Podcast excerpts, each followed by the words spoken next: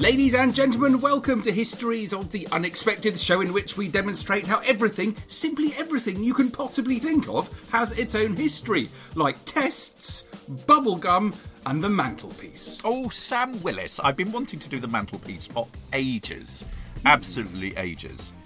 Uh, so I I think we can get that one lined up, James. at one po- at some point, uh, it's all about the family patriarch holding forth, elbow on the mantelpiece. It's about disp- I, I won't I won't go on, Sam, because I w- because we will we will end up doing uh, an entire podcast on the history of the mantelpiece. We could also do street sheets and pleats. Fleets, meats, and meats. So that's two different types of meats there. One is about contact and sociability. The other is about carnivorous feasts. Um, However, this is to. That's good. digress even more monstrously than normal, which is really saying something, because what we will be doing is following the links in our minds as we come across them, explaining very carefully indeed how those histories link together in unexpected ways. Who knew, for example, who knew that the history of babies, and this was one of our Christmas episodes this year, is in fact all about fictional round robins and David Sedaris. It's about literary depictions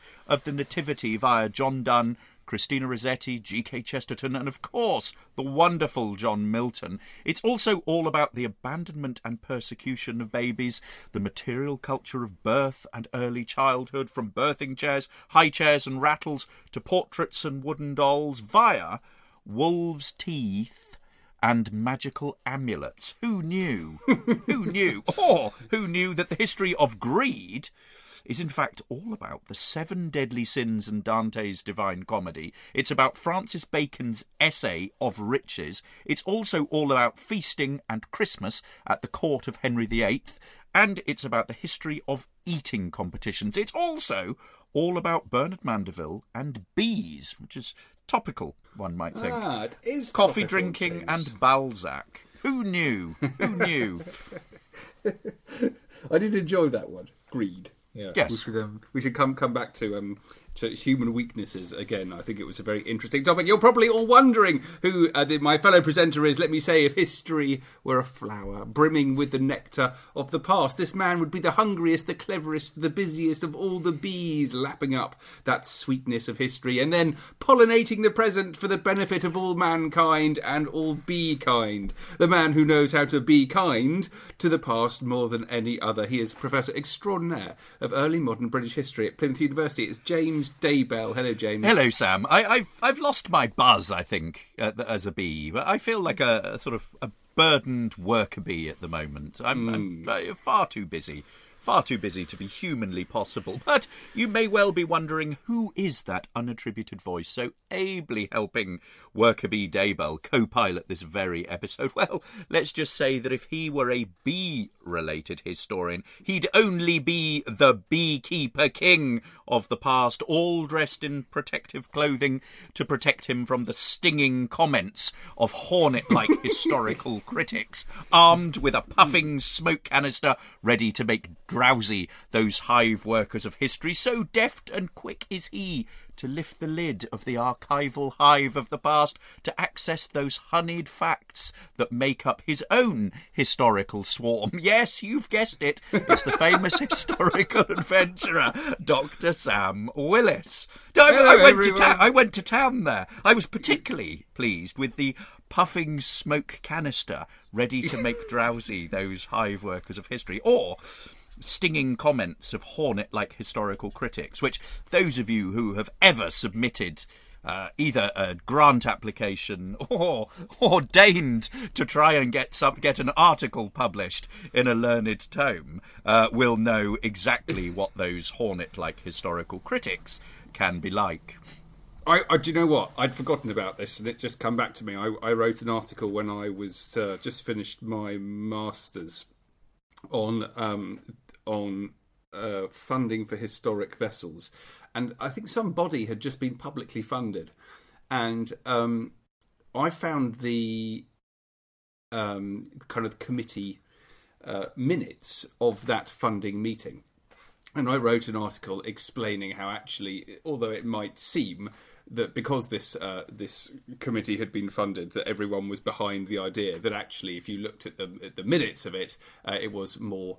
Um, more split, and there were various different ways that you could think about um, funding historic vessels from the future. It was just uh, opening opening up um, a can of worms which someone else had tried to close. And I wasn't doing it from a political point of view. I was doing it merely to demonstrate how valuable minutes were uh, as a historical as a historical source for something that was actually quite contemporary. Anyway, um, it was it was condemned and I was viciously stung as if I was someone trying to make a political point, which I wasn't, and I was being extremely balanced and historical about it. I remember, I still remember thinking how grossly unfair the entire thing was, and I was just a young student um, making a point about funding of historic vessels. So there you are, James. We, we should we should we should do the history of thick skin, Sam. I think being, being thick-skinned, I think, is, is do... one of the most important things that are calluses. Uh, yes, exactly. but there, did you know why we're doing this? We're doing the history of bees I don't know whether we've hmm. told our lovely listeners that yet, but we're doing the history of bees. Partly, it, it's all down to me because I read the most brilliant article in, of all places, the Economic History Review uh, by a brilliant historian called Alexandra. Um, Sapoznik, uh, who works at King's College London, and the title of this is Bees in the Medieval Economy Religious Observance and the Production, Trade, and Consumption of Wax in England circa 1300 to 1555. This led me to want to do the history of bees, and I will be talking a lot more about that uh, later on, Sam Willis. Ah, interesting. Um, I was very excited about this actually. Um, when I wrote my book on the Admiral Benbow, um, there was a really interesting bit um, in the middle of his life where he's living in London. He stays in a fancy house, and they've got a glass beehive. And um, from that moment on, it really struck me. I don't know anything about beekeeping, but I knew then enough to know that having a glass beehive was a symbol of status. I think it was only um, this chap's house he was living in under the king they, they were the only two in the entire country. But it obviously allowed people to observe what was going on with bees. And there was obviously so much interesting stuff going on there, whether it's the science of beekeeping, um, the metaphors of beekeeping. Well, I found that fascinating um, because they are such a um, an interesting, gregarious, and social insect. Uh, that unsurprisingly many people have uh, studied them in the past and used them as metaphors for human behaviour. And that itself uh, is an interesting fact from history, but of course, that itself has its own history and the way that people have interpreted that. Um, for their own uh, their own beliefs changes throughout time. Um, very very interesting indeed. Um, I also have um, I'm interested in candles and light and, and have been for many years. And um, that made me think about uh, obviously beeswax was used, and you when you're thinking about bees in the relationship with humans, you need to open up your mind to the completely staggering array of benefits that bees provide to humanity. So, actually, I'm just going to start briefly, James, by talking about that because um, rather than take a single specific example and to illuminate uh, the past that way, I wanted to do the opposite and um, just talk briefly about just how influential bees were in society. And then that will, I hope, allow you to all think about the many and varied ways that you could study this in the past, because every single one of these will have its own interesting history. First Ooh, that all, sounds that sounds a fab way to start, Sam. Yeah. First of all, um, pollination. Um, so I, have been looking into this a bit, and cereals. So a lot of the cereals we will uh, we eat and have been eaten over the past are wind pollinated, but there is an immense amount which is uh, pollinated by insects, and by far the most efficient of those are honey bees. Um, so fruits, vegetables, herbs, apples, plums, raspberries, cherries, cabbages, carrots, cucumbers, mint, dill, mustard, marjoram, flax, and buckwheat. just just for some, those all hugely benefit from the action of bees. I came across a really interesting article talking about um, Russian life in the 15th and 16th centuries, and this, um, all of these uh, things that I'm talking about here are directly related to um, to, to Muscovy, um, to a fascinating period in Imperial Russia. Um, but of course, you can apply this much more broadly. Um, so, not only if you have bees and you care for bees, do you enjoy a wider range of foods, which has a broader nutritional range? Um, but you also get access to the honey and the wax. And uh, I mean, in terms of historical significance, I, I, don't think you can get anything sort of more significant. So, uh, the the the wax is used for making candles, and candles, of course, give you light, and that allows you to read. It allows you to learn in the darkness. It it creates the uh, more time for learning, and that allows humanity to improve in creating of books as much as anything else. Um, the, the, wax can be used for waterproofing clothing and footwear, for um, making furniture and floors nicer, for protecting them, for protecting iron from rust. Um, so this isn't just about the medieval period. You can uh, you can you can apply it to the um, the period of the Industrial Revolution as well. Um, ships' ropes are protected from rot uh, as well using this kind of wax. Um, textiles very important. They're crucial for, for needles and thread, for, for sewing, for dyeing. Um, it's very important for art, for binding pigments to paint, and for painting surfaces, uh, for making models and decorative objects. Uh, that in itself is really interesting. If you think about how a lot of the most exquisite objects ha- that have been made in history. They're made by something called the lost wax process, which I'm going to talk a little bit about in the future. James, um, they're used for seals on documents. I'm sure you can tell us a little bit more yes, about indeed. that. Um, but the lost wax process, you're making these wonderful, uh, wonderful decorative objects from you know the most exquisite jewellery to cannon. Um, so you know that's how how uh, uh, important they are, and uh, wax is for society um, food, drink, preservatives, medicine, cosmetics, it's all there. Um, and the medicine's particularly important because uh, honey um, and bee pollen, um, it's, it's naturally antiseptic. Um, it's antibacterial, it's antiviral, it's antifungal. So hopefully that will have just blown your mind. So all of the ways in which you can see the impact of bees on societies in the past, and every single one of those has its own history. Many of us have those stubborn pounds that seem impossible to lose, no matter how good we eat or how hard we work out. My solution is PlushCare. PlushCare is a leading telehealth provider with doctors who are there for you day and night to partner with you in your weight loss journey. They can prescribe FDA-approved weight loss medications like Wegovy and Zepbound for those who qualify. Plus, they accept most insurance plans. To get started, visit plushcare.com slash weight loss. That's plushcare.com slash weight loss. Oh, Sam Willis, that's extraordinarily good and so varied and vibrant, and also connects really well and cleverly with exactly what I was going to talk about. This brilliant article by Alexandra Sapoznik uh, called Bees in the Medieval Economy. And what it does there is it links wax candles that are derived from beeswax to doctrinal changes in the medieval world. Now, one of the things that I think is important to uh, start with is th- thinking about wax candles, and the alternative to beeswax is, of course, tallow, which is animal fat. But the reason that wax from bees becomes so crucial for religion is that bees themselves are seen to be connected to chastity and virginity and they are you know they're really potent religious symbols in medieval christianity. So they are they're associated with christ and mary and as we as we see a move towards what is described as a christocentric form of religion so it becomes increasingly important to use those candles that are derived from beeswax that are seen as pure. So that that's absolutely central to this.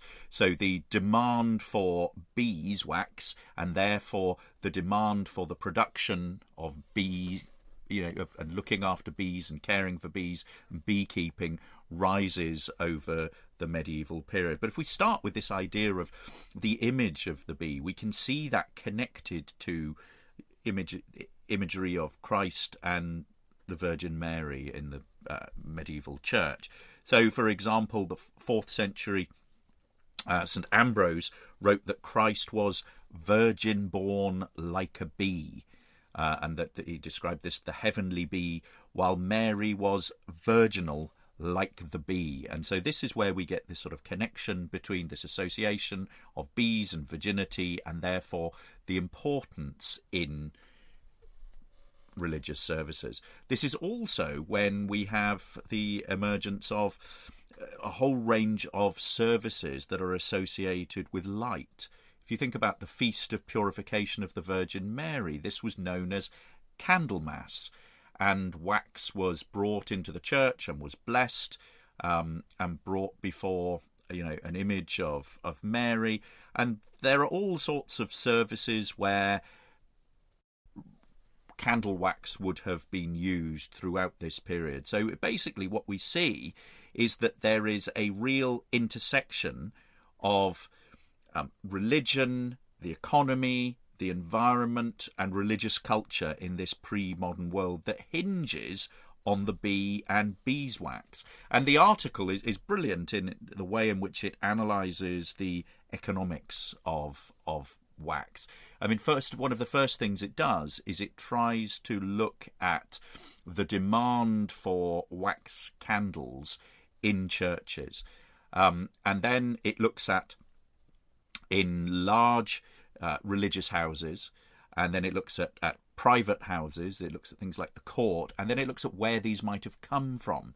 So it looks at the demand for foreign uh, wax, and one of the main sources is the Hanseatic uh, countries, so the eastern and southern Baltic, where if you think about the geography there, uh, the forests, you know, are excellent in terms of the kind of conditions for uh, bee colonies. So there, this is one of the places where wax is a principal export in addition to things like wood and metals and, and furs coming from that region, but also that there's probably an awful lot of domestic beekeeping and wax production. And you can pick this up in a very sort of piecemeal way. Um, one of the problems when you're trying to estimate this kind of economic history in the medieval period is that you're using really imperfect sources. Um, but it's fascinating the way in which a picture is built up of the demand for wax. And I want to start by thinking about the demand in parish churches. Um, one of the things about England in the medieval period is that there is a really dense concentration of parish churches. So it's estimated that there are about 9,000 parish churches which exist by the early 13th century. So if you think about all of these churches needing to have candles for various ceremonies and Mass throughout the year. Mass by itself meant that you needed to have two candles on the altar to be burnt, and actually having those was enough, you know, demand. Uh, on a, a, sort of a local parish. And if you have a look at the church warden's accounts, there are continual payments going out for wax and wax candles. And if you think about the kinds of fundraising that goes on in the church, things like the church ales, for example, you know, where, where ale would be drunk and sold in within the church, and various other things, the kinds of work that guilds do, a lot of this is in order to pay for for the, these kinds of candles, you know, for for use in in mass, and it's estimated that something like in the Church of St Margaret in Westminster, uh, between 1474 and 1476, some 96 pounds of wax were purchased simply for the rood lights. In other words, those were the lights that surrounded uh, the image of Christ on the cross. And there were even within churches special wardens employed to look after candles. Um, so it, there's an awful lot of stuff that, an awful lot of um, you know work that sort of goes into to this. Candles are also associated with with death, and people would pay to have candles bought to be lit on the anniversary of their death. One very wealthy woman uh, called Margaret Brayfield, who uh, in 1487 left a hundred pounds, which is an extraordinary amount of money. She left a hundred pounds uh, for a 20 year period. Uh, at which she required a requiem mass and 13 wax torches weighing 13 pounds each to be burned on the anniversary of her death and then the the unburnt pieces of the candle were then sent to uh, religious institutions afterwards. So there's an incredible pent up demand here, and there are various sort of estimates that are made for you know looking at the basic amount of wax that you would need within a parish church annually, and it's estimated that if you tot all this up, that some £159,000 of wax would have been consumed uh, by the most rudimentary Christian observance in parish churches. So, this is just basically the baseline. Um, we also then need to think about all of the other uses that churches, parish churches, might have put candles to, and and and the article argues that basically English churches were simply ablaze with light. Lights would be all over the altar and the rood and the rood screen and the cross and images, you know, and and, and additional candles for feast days, additional lights for parishioners. So actually, that baseline estimate is really low. And what this means then is that the demand for wax feeds into beekeeping. And what we see is a real sort of rise in beekeeping across the medieval period. And one of the most interesting sources for um, medieval bees is a 10th century Byzantine account of farming, which is fascinating. It's one of the best.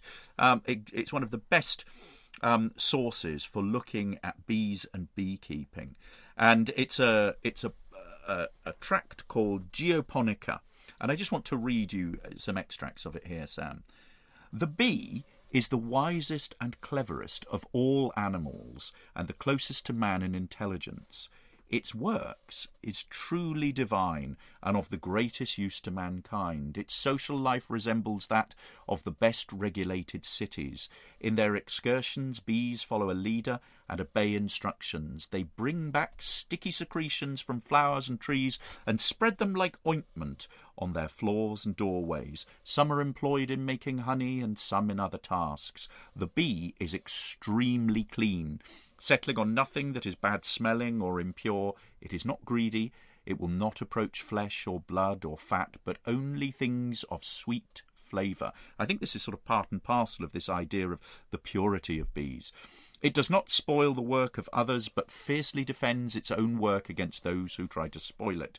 Aware of its own weakness, it makes the entrance to its home narrow and winding, so that those entering in large numbers to do harm are easily destroyed by the guardian bees. This animal is pleased by a good tune. When they are scattered, therefore, beekeepers clash cymbals or clap their hands rhythmically to bring them home. This is the only animal that looks for a leader to take care of the whole community. It always honours its king, following him enthusiastically wherever he goes, supports him when he is exhausted, carries him, and keeps him safe when he cannot fly. This presumably is the queen bee that is figured as, as male here. It particularly hates laziness. Bees unite to kill the ones who do no work and use up others' production. Its mechanical skill and near logical understanding is shown by the fact that it makes hexagonal cells to store honey. And then it goes on about a description of beehives,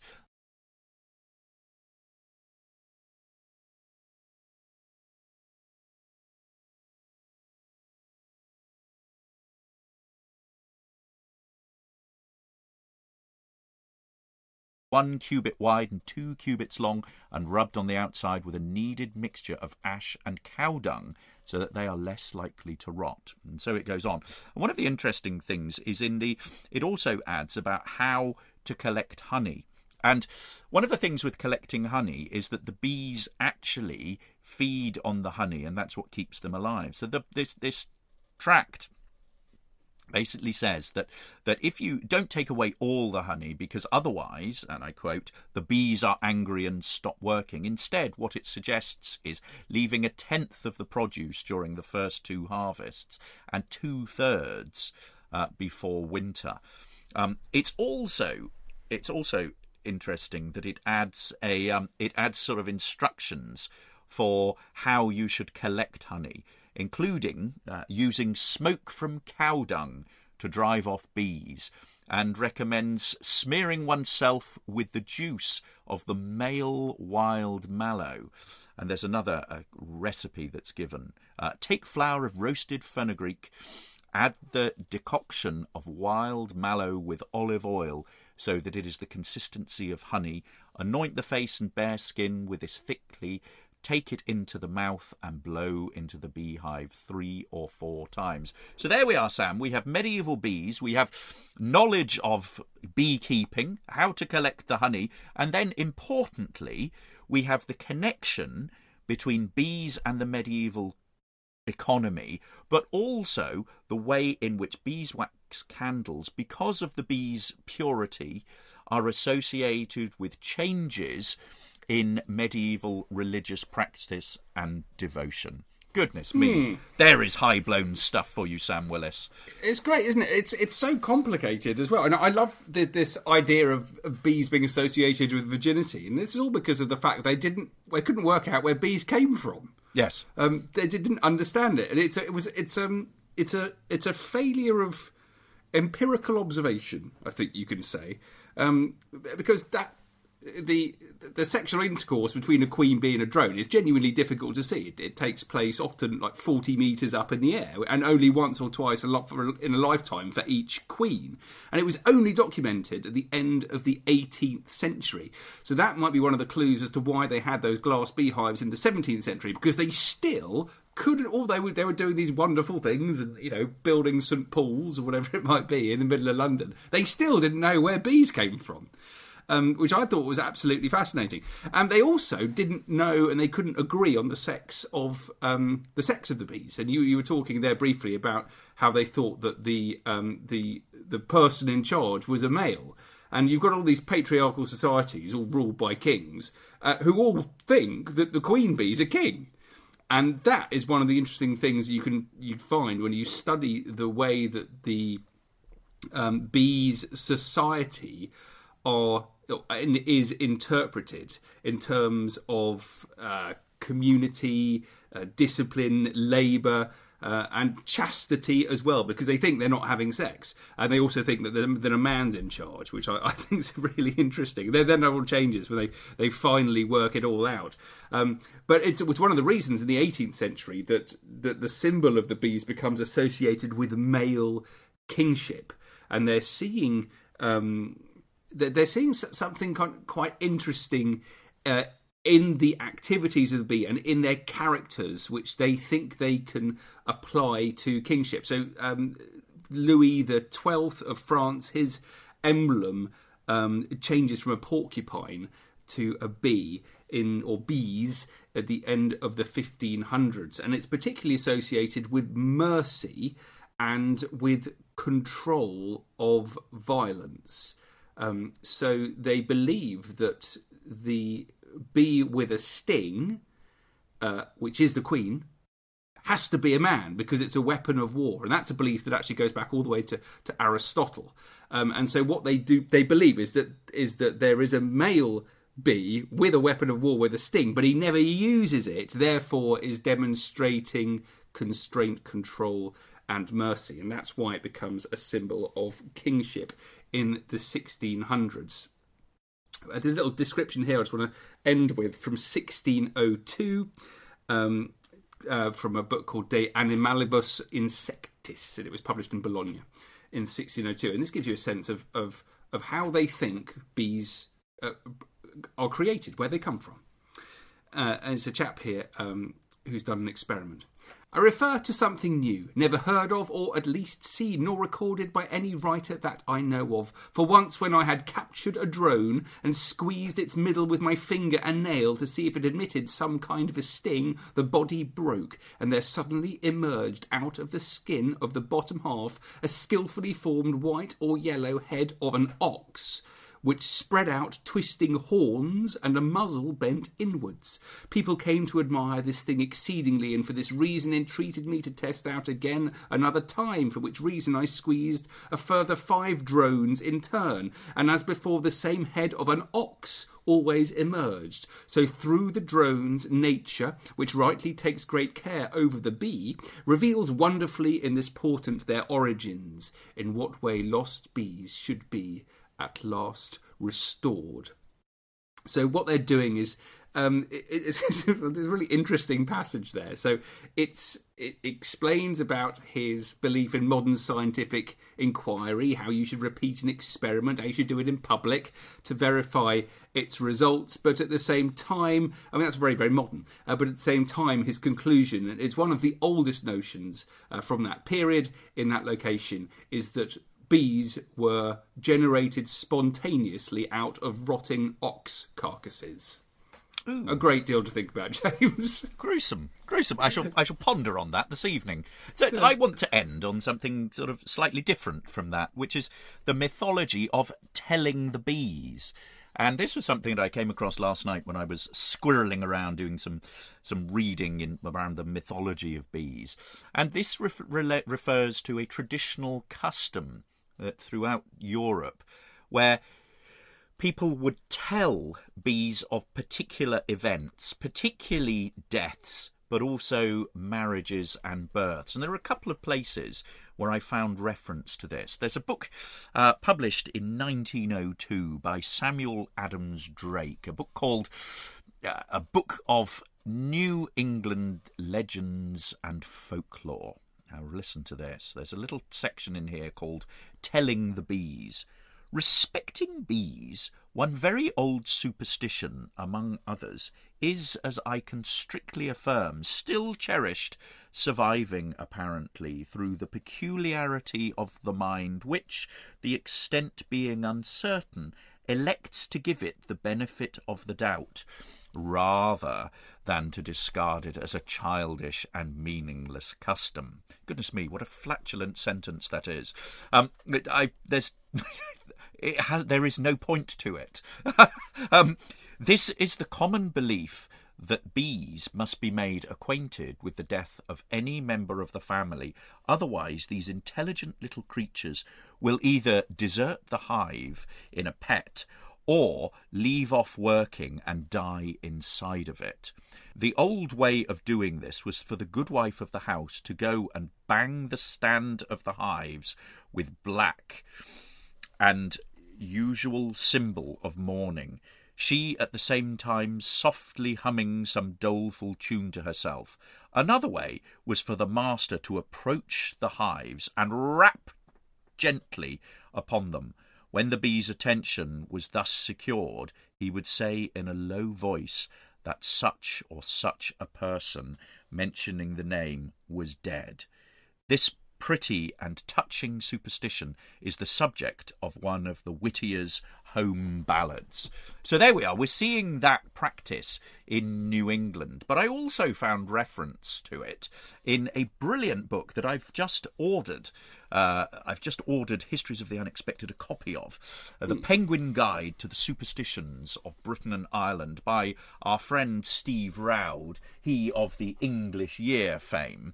And he relate he's got lots of evidence from English folklore about telling bees to do with with mourning. And there are all sorts of things that he's gleaned out of local sort of record society volumes and notes and queries. And here's one from what seems to be Nottinghamshire Notes and Queries from 1869. About thirty years ago, it reads, an old woman in my parish told my wife that her bees had died, a circumstance which she attributed to her having forgotten to tell her bees of the master's death. I mentioned it recently to my nurse and asked her if she had ever heard of a similar custom. She said yes, and that she herself, having lost her bees on the death of her first husband, was told by her neighbours that this had happened because she had neglected to tell the bees of her husband's death. She further said that in her village it was the custom on the death of the master or the family not only to inform the bees, but also to give them a piece of funeral cake together with beer sweetened in sugar. Those lucky bees, that's all I can say. And there's another uh, reference from Oxfordshire in the 1880s. Uh, and this records reciting a set phrase. On the evening of the day Twister died, Edmund saw Queenie come out of her door and go towards her beehives. She tapped on the roof of each hive in turn, like knocking at a door, and said, Bees, bees, your master's dead, and now you must work for your missus. I'd have put for, for your missus instead, because that would have rhymed, but, you know, clearly that was not the case, Sam. Um, then, seeing the little boy, she explained, I had to tell 'em, you know, or they'll all have died, poor little creatures. And I want to leave you with one final uh, report that comes from Derbyshire in 1895. When a bee master dies, tins containing funeral biscuits soaked in wine are put in front of the hives so that the bees may partake of their master's funeral feast. Two kinds of funeral cakes are used, namely biscuits and, in quotes, burying cakes, the latter only being given to the poor. The bees always have the biscuits and not the burying cakes. At Eyam, in Derbyshire, a portion of the burnt drink and of the three cornered cakes used at funerals is given to the bees of the deceased beekeeper. Sometimes pieces of black crape are pinned upon the hives. It is said that the bees must be told of their master's death, or they will all die. What's fascinating here is not only the superstition that relates to bees, but also the fact that the bees are such a valuable commodity that they are tied up with this sort of these superstitious beliefs and these practices to keep them thriving because they're so part of the local domestic household economy.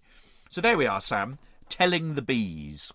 Telling the bees. I love that very much indeed, guys. I hope you've all enjoyed our episode on the history of bees. Uh, we're coming back soon with more, and if you want to catch up uh, to find out what we're doing, what's coming your way, do please follow us on social media. I'm at Dr. Sam Willis, and if you're interested in maritime history, the history of the sea, which you should all be, do please check out the Mariner's Mirror podcast. And you can follow me on Twitter at James Daybell. You can follow the podcast at Unexpected Pod. You can also befriend us on social media. We are on Instagram, so check us out there. We're also on Facebook, likewise. Uh, friend us there. Uh, leave us a, uh, a review on iTunes because that is always really helpful for keeping the podcast going. Check out also our website, historiesoftheunexpected.com. And last but not least, if you want to become a patron of Histories of the Unexpected, head over to patreon.com where you can find our Patreon page. Anything that you can do to help support what we're doing to change the way in which people think about the past would be very much appreciated. But meanwhile, have a good week, take care, and be well. Bye, guys. Cheerio, guys. Bye bye.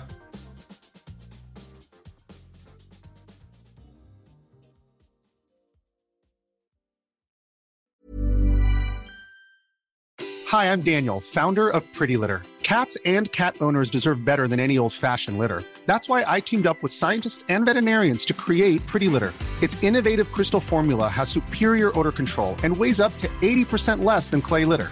Pretty Litter even monitors health by changing colors to help detect early signs of potential illness. It's the world's smartest kitty litter. Go to prettylitter.com and use code ACAST for 20% off your first order and a free cat toy. Terms and conditions apply. See site for details.